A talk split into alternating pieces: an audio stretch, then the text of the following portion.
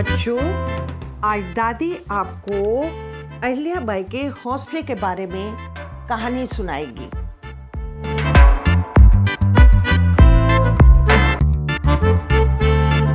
Fourteen May 1773 Ahilyabai की खांडेराव से शादी हो गई। पर खांडेराव बहुत जिद्दी और उग्र स्वभाव का था एग्रेसिव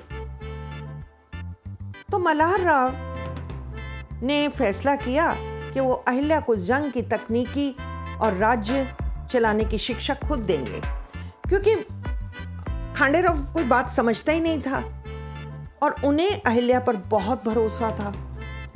अहिल्या के स्वभाव के कारण खांडेराव में थोड़ा सा सुधार आने लगा। पर वो और वो राज के कार्यों में भी ध्यान देने लगा। कुछ समय बाद उनके एक पुत्र हुआ जिसका नाम रखा माले राव। फिर उनकी एक बेटी भी हुई। जब मल्हार राव दौरे पर जाते तो बड़े अच्छे से अहिल्या राजकाज संभालती, प्रजा की छोटी छोटी तकलीफ़ों को सुनती और उनकी मुश्किलों को सुलझाती थी। वे बड़ी न्यायप्रिय थी। एक बार कुम्हार के युद्ध में वो अपने ससुर और पति के साथ गई हुई थी। वहाँ हादसे में खांडेराव को गोली लगी और उन्होंने वहीं दम तोड़ दिया। तो इससे उनके पिता मल्हार राव टूट गए। अहल्या ने पति के साथ सती होने का फैसला किया, पर मल्हार राव ने उनको ऐसा करने से रोक दिया और वो मान भी गई। बच्चों, खांडे राव की कहते हैं दस पत्नियाँ थीं तो नौ पत्नियाँ तो सती हो गई। सिर्फ़ अहिल्या ही बची। बच्चों, आपको पता है, सती क्या होता है? जब किसी के हस्बैंड की डेथ हो जाती है तो उसकी वाइफ अपने हस्बैंड की चिता के साथ ज़िंदा जल जाती है। इसको सती बोलते हैं।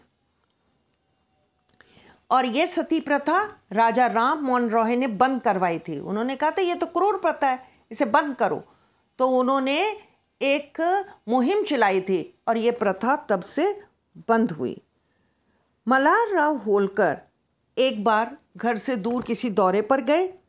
वहाँ उनकी भी मृत्यु हो गई। फिर थोड़े समय बाद अहिल्या के बेटे मालेराव की मृत्यु हो गई। अहिल्या टूट चुकी थी। उसकी हिम्मत जवाब दे गई थी। मगर राज्य की सारी ज़िम्मेदारी उसने बहुत अच्छे से निभाई। ऐसे मुश्किल वक्त में पेशवा रंगोबा होलकर राज्य पर आक्रमण करने की सोची। क्योंकि उसने सोचा कोई है तो है नहीं। अहिल्या अकेली औरत क्या कर लेगी? तो कुछ लोग गंदे लोग होते हैं ना, वो मौके का फ़ायदा उठाते हैं। उनको किसी पर दया नहीं आती। वो सोचते हैं, इस समय ये बिचारी है, चलो मैं राज्य पर हमला कर देता हूँ। तो उसने क्या किया? पाँच हज़ार सैनिक लेकर शिप्रा नदी के पास आ गया। जब अहिल्या को इसकी खबर मिली तो उन्होंने टिकोजी को सेना तैयार करने का आदेश दिया और इधर अहिल्या ने अपने एक सैनिक के हाथ एक पैगाम, यानी चिट्ठी लिखकर रंगोबा को भिजवा दी। जब रंगोबा ने वो चिट्ठी पढ़ी तो हैरान रह गया उसमें अहल्या ने पता क्या लिखा था?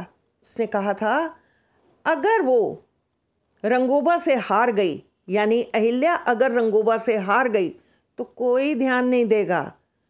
मगर अगर रंगोबा उनसे हार गया तो सारे ज़माने में उसकी थू थू होगी।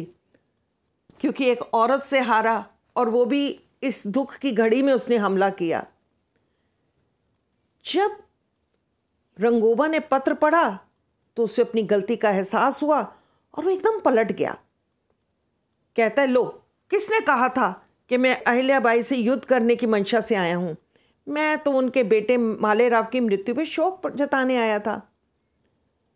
इस तरह अहिल्याबाई ने दरवाजे पर खड़े युद्ध को टाल दिया। ऐसे एक बार नहीं हुआ, कई बार हुआ।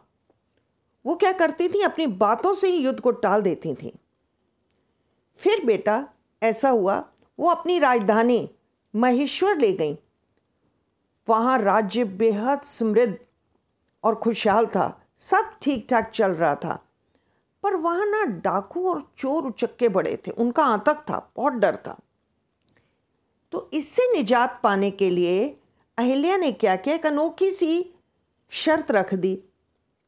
उन्होंने कहा, इस चोर उचक्कों का खात्मा जो भी करेगा उससे मैं अपनी बेटी मुक्ता का विवाह कर दूँगी। इसे एक नौजवान यशवंत राव ने इस काम को, का बीड़ा उठा लिया। उसने कहा, ठीक है। और वो सफल भी रहा। गरीब था, मगर निडर यशवंत राव से उन्होंने अपनी बेटी का विवाह कर दिया। उनके शासनकाल में संपूर्ण प्रजा सुख, शांति, समृद्धि थी, भरपूर थी। इसलिए लोग उन्हें लोक माता भी कहते हैं। लोग उनकी आज भी पूजा करते हैं। तो बच्चों, देखा कैसी थी अहल्या बाई? आपको समझ में आया ना? यू लाइक इट ओके बेटा, सदा खुश रहो बच्चों।